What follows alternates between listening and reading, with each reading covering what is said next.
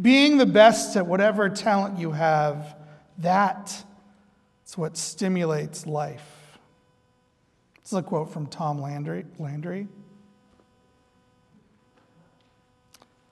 Um, you know, famous football coach. It's not just Landry. Professional sports have put being the best in the spotlight in our society. To me, being the best means proving it in different countries and championships. That's Ronaldo. My motivation is being the best, pretty simple and straightforward. That's Brian Shaw. He's a strong man.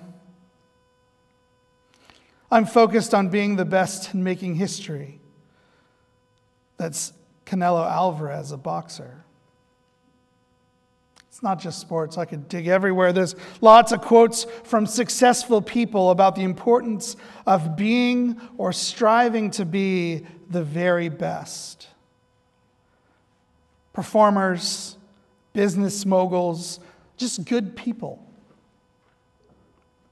Our culture is obsessed with being our best selves.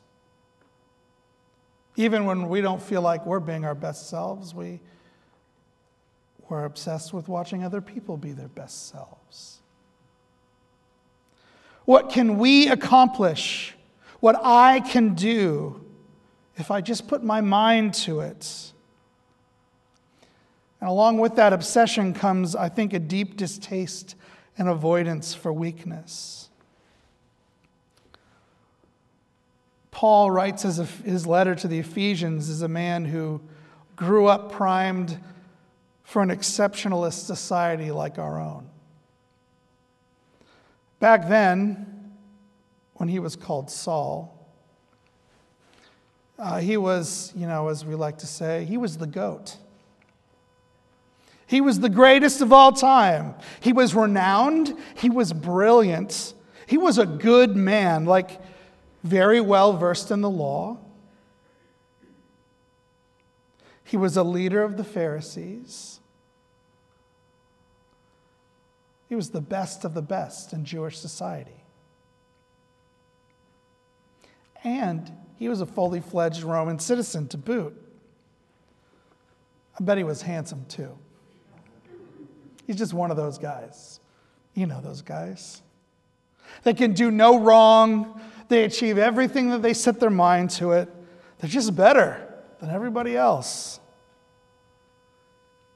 And Paul hated weakness. He hated failure to live up to the standards of his world. And to that end, when he was Saul, he persecuted the followers of this new heretical sect of Judaism these people who followed Jesus Christ as the Messiah.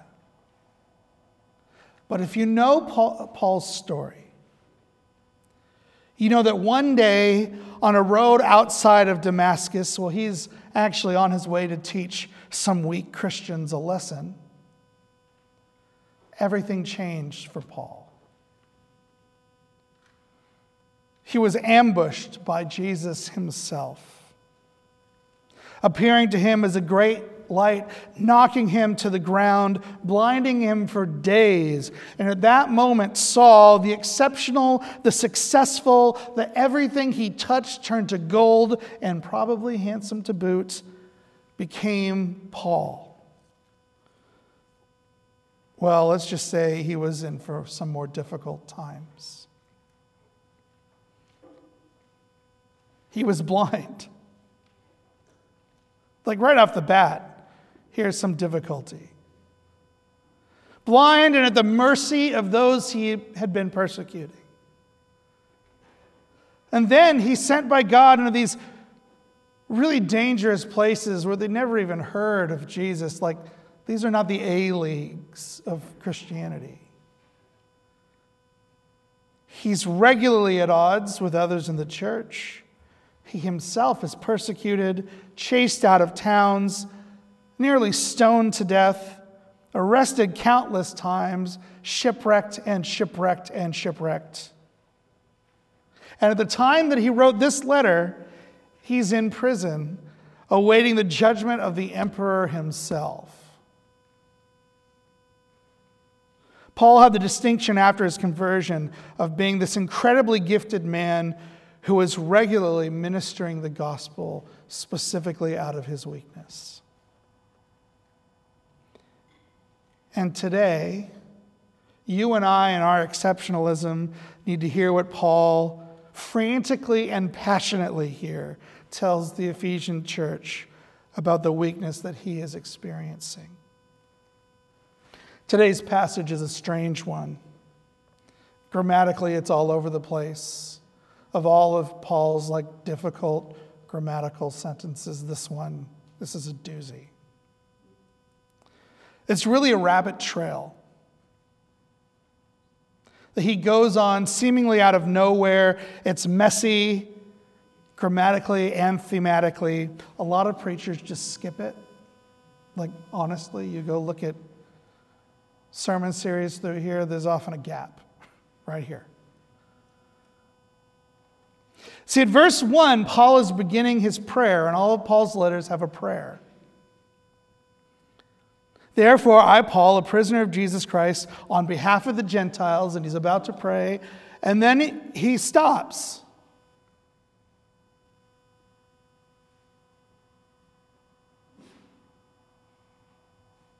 He's about to, he's about to give us this prayer that we should expect. Therefore, in light of all he said in his introduction, right? That he's going to pray for the Gentiles in light of this power that God has that's greater than all the powers that oppress them. In light of the fact this power is exemplified in the death and resurrection of Jesus Christ. He's going to pray in light of the fact that because of this power, the Ephesians are resurrected and reconciled and remade. But then there's this dash in our texts, and that dash is there in the Greek as well, where Paul gets sidetracked by something. And he actually won't return to the prayer until verse 14. What's going on? Is Paul just incredibly ADHD? I mean, I like to think that. It makes me feel better. And I think it actually kind of explains all the run on sentences that Paul likes to use. Just just a note. Maybe he's having one of these moments where we're about to pray and then we get distracted by, you know, anything. or maybe it's the Holy Spirit. I mean, regardless of the rest, that's got to be the case. So here's my take when I look at this Paul's starting to pray in prison, and he names that reality. And as we'll see, he actually names the reality that he's in prison with confidence. He sees it as proof of all that he said, but he realizes in this moment that those Christians struggling in Ephesus, who feel the oppression of the powers of the world and the devil and the flesh, they might see Paul's imprisonment as proof that these powers are winning.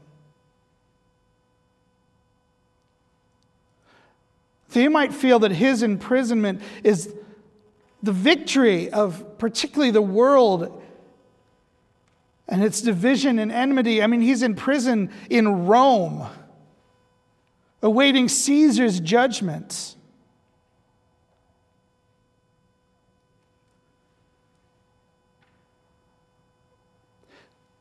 They might see this as, as a victory of the devil.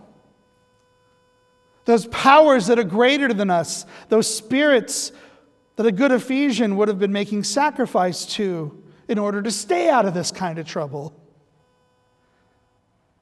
They may even see this as a victory of the flesh, because perhaps Paul is in prison because of his failures.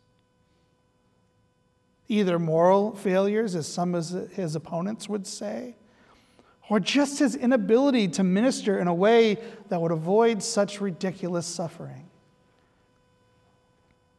And I think as Paul starts to pray and he names his imprisonment,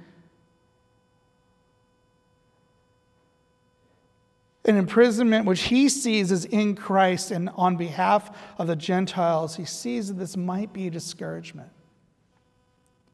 And so he stops his prayer and he goes into this passionate rabbit trail that actually contains a second passionate rabbit trail. Because this kind of rambling, this kind of disjointed, grammatically diff- difficult rant, this is always a sign of passion. Let me tell you, when I get a text or an email and it looks like this, there's always something big going on. And it breaks down awkwardly. Verse 2 is this conditional phrase it says, If you have heard of the stewardship of God's grace that was given to me for you, if you have heard of my ministry to you and to the other Gentiles, and then verses 3 through 12 is another rabbit trail talking all about his ministry. And then finally in verse 13, he gets back to the second part of his conditional statement Do not lose heart over what I am suffering. And verses 2 and 13, if you take them out by themselves, this is the heart of what he's saying here. If you understand the gospel and what I have been called to, you can't be discouraged by my suffering and my weakness. That's the heart of this passage.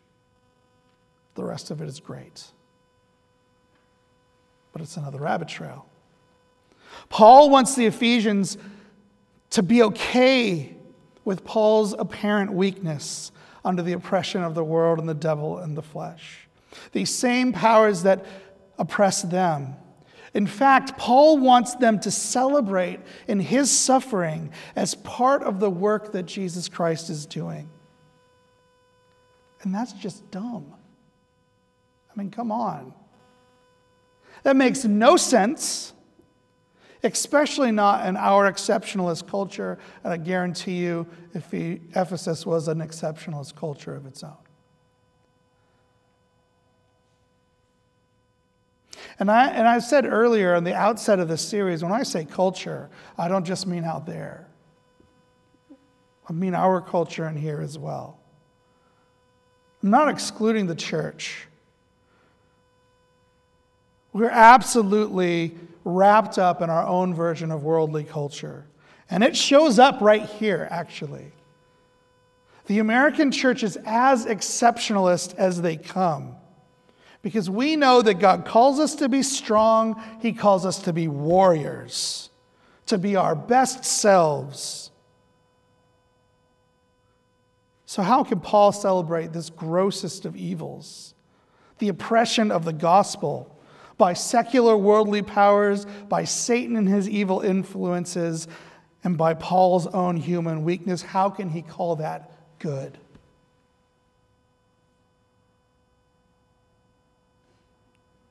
And not to pick on our culture in particular, though that's who I'm called to minister to, so maybe I should. I think the church in Ephesus had the same hangups that we do. They were concerned by weakness, they were afraid of suffering, they were victims of the powers of the world and the devil and the flesh. So they ask, How can this be good? So Paul tells us, If you know, he says, if you know the gospel that I am a minister to, then you will see the beauty in my suffering. And he proceeds to make a case for his own weakness and suffering. First, he highlights the amazing grace that he is a steward to, speaking of his ministry and the gospel he serves in verses 3 to 7. Verse 3, he reminds us of the story of his conversion the powerful revelation of the mystery, that redemptive plan of God in Jesus Christ. He reminds us of that day that he was a witness to Christ's glory on the road to Damascus. Verse 4, he turns to the ministry itself, the insights that he has been given into this mystery by God. And he calls them to scrutinize his message and see that his message is strong. Verse 5, he turns to the, revel- the revelation of this mystery, the gospel. in the scriptures. Remember the apostles and the prophets. That's just Paul talk for the scriptures. In Jesus Christ himself, because it's Jesus that separates the way the sons of men in other generations understood the scriptures and the way that it is, has now been revealed through the lens of his life, death, and resurrection. And then in verse 6, he speaks of what the mystery is itself, especially concerning those in Ephesus, that the blessing of the covenant of grace, resurrection, reconciliation, and this remade community, that it's for the Gentiles also in Jesus Christ. And I'll tell you what, if Paul were just talking about this mystery and how he's been called to be a part of it, we could read this as more exceptionalism. I, Paul, was called, above all others, to steward God's mystery of grace. But Paul is insistent to show that his ministry of the gospel is not a story of exceptionalism, but a story of his own weakness. And it's laced throughout verses 3 through 7 for those who know Paul's story and the message of the gospel. The story of his conversion is a story of God's power and Paul's weakness, is it not? Knocked on his backside, blinded, proven that he is so wrong about who God is, and then handed over blind to the mercy of the people he had been persecuting and killing. That's weakness. His ministry, if we know the story, was a story of weakness and suffering as well. Not only in the tremendously difficult, humiliating, and dangerous events of his ministry, but also because the message that he complained, that he proclaimed, was constantly, constantly painting himself in the worst light. Romans 7, he says, Wretched man that I am. Who will deliver me from this body of death? 1 Timothy 1, he says, Jesus came into the world to save sinners, of whom I am the foremost. 2 Corinthians 12, he talks about a thorn that was given me in the, the flesh, a messenger of Satan to harass me. But to explicitly highlight his weakness here, and God's tremendous grace and his calling, he punctuates it all in verses 7 through 8.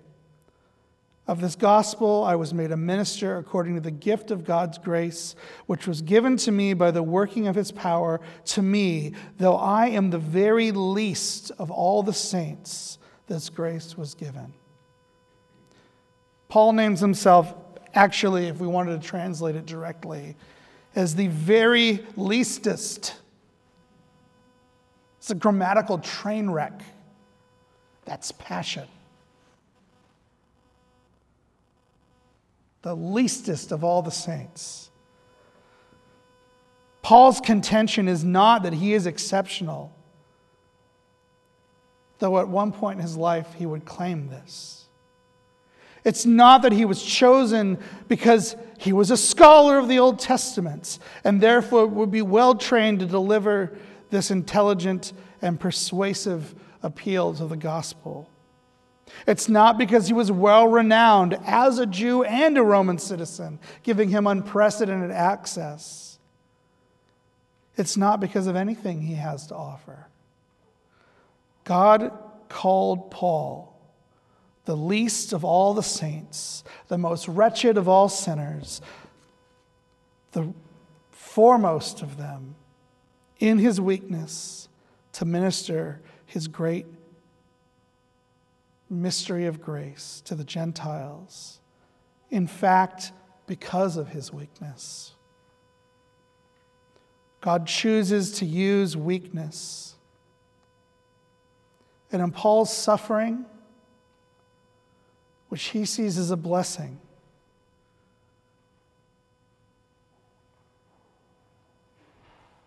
His weakness compared to the powers of the world and the devil in the flesh, he sees as a blessing.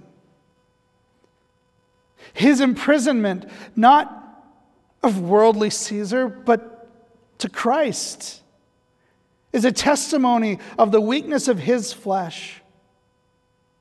He is the least after all. And in that, it's a testimony to the power of God, not a victory of the devil. But actually, Paul tells us here in some really strange language, hard to wrap our heads around. Actually, Paul's weakness becomes a testimony to Satan himself of the power and might of God. And yeah, that sounds insane. And if it wasn't explicit in our text, I don't know that I could say it. But Paul says that this whole point, the whole point of this called and weakness thing is right here, so that through the church the manifold wisdom of God might now be made known to the rulers and authorities in the heavenly places. Rulers and authorities points back to chapter 1, verse 21, where Paul named all those spirits and gods and devils that were so important to the Ephesian society. There, he claims that Jesus is seated above them, that he's more powerful than, than them. And here, Paul claims that it is explicitly through the church that these powers see the truth of Christ's authority. And again, out of context, this could be exceptionalism. We need to be the best. And as the best, we give the righteous middle finger to the devil and company. But that misses the context. The church that Paul speaks of is made up of people like the Ephesians, people who struggle daily with the stubborn influence of these powers, people like us who struggle, struggle as much as they do, who are just as weak as they are. A church led by people like Paul, who is the worst, he says and as someone who has somehow been called into leadership, I will tell you that the leadership of the church has not improved since Paul's day. It is this weak and suffering church that provides the glory and power of, provides the glory to God. God's power is on display here. A church that continues to struggle under the oppression of the world and the devil and the flesh that they're supposed to be free from. A church of saints who know themselves to be the least.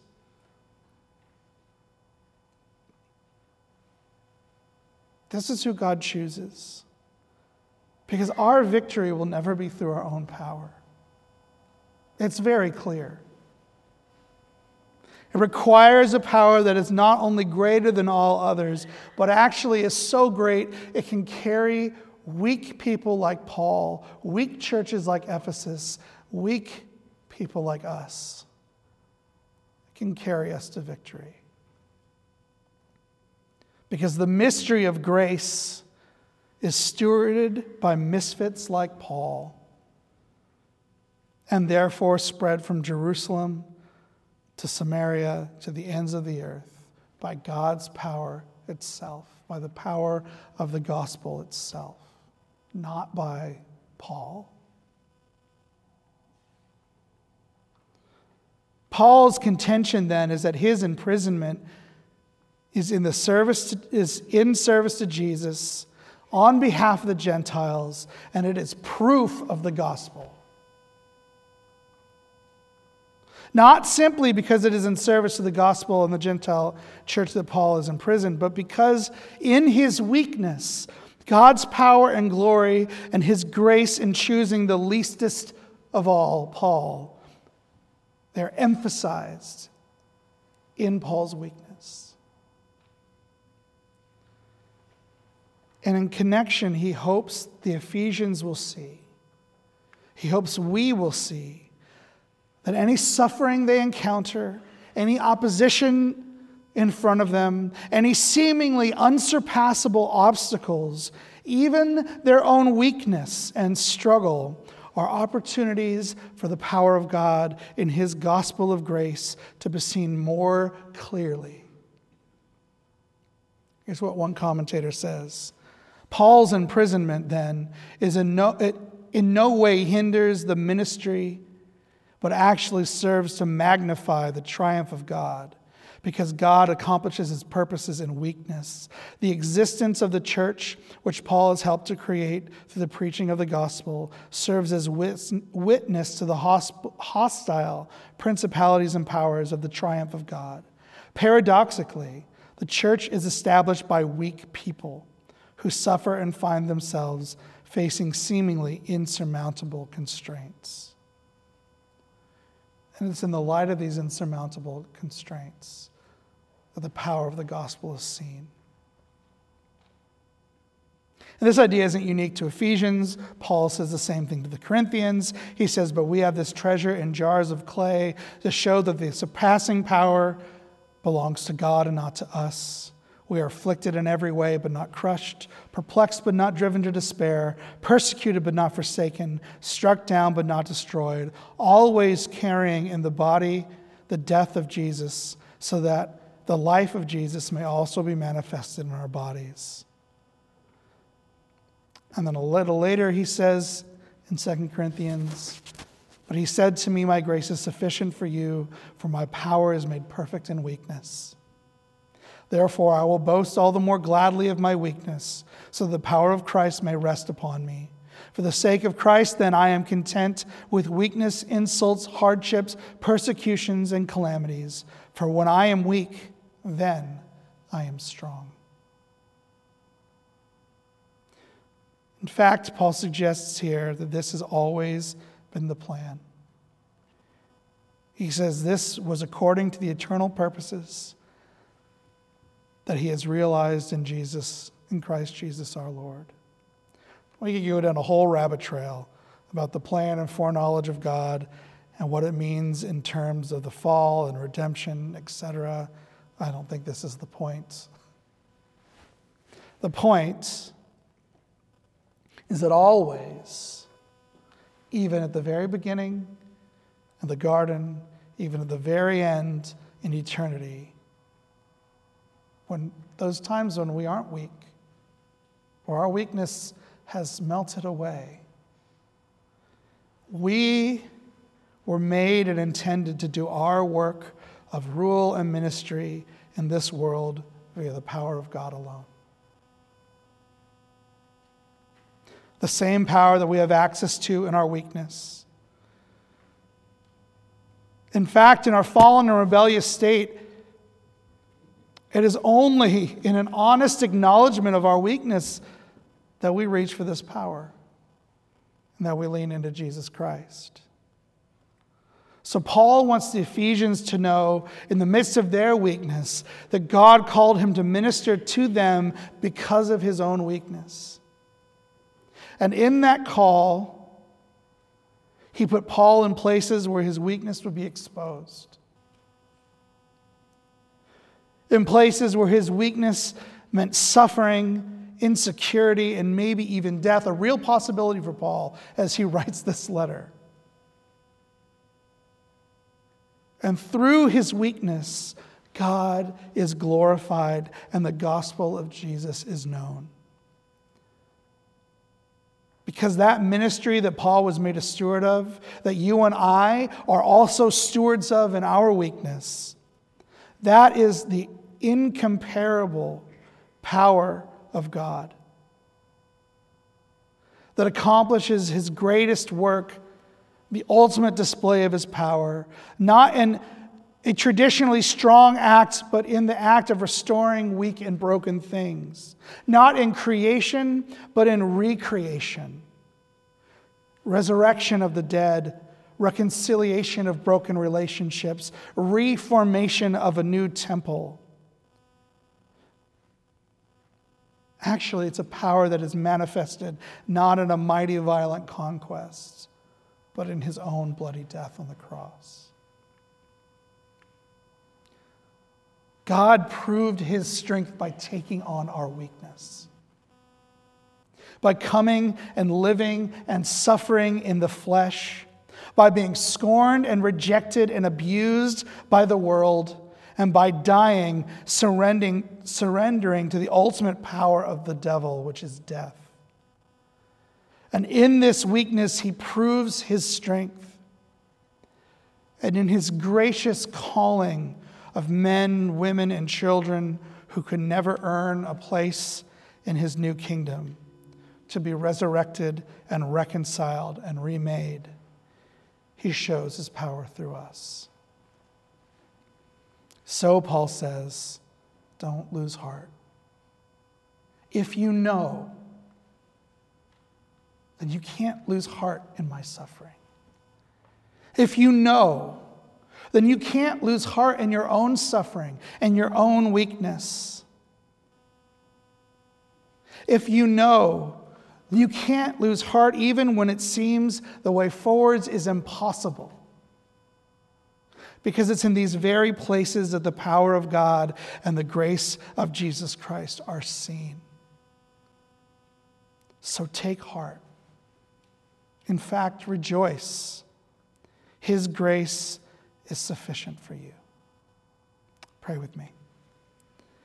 Heavenly Father, we thank you. We thank you that you have chosen to make your power known through weakness, because if it, that wasn't the case, we'd be lost. That you have called weak and broken men, women, and children like us into your kingdom. We pray, God, that you would make your power known through our weakness. That you would make it known to us through our weakness, but also to our neighbors. That your love, your grace, that your gospel would be seen. Specifically because it is so much greater than anything we could offer ourselves. Pray these things. the sake of your, your glory and your kingdom in the name of your Son. Amen.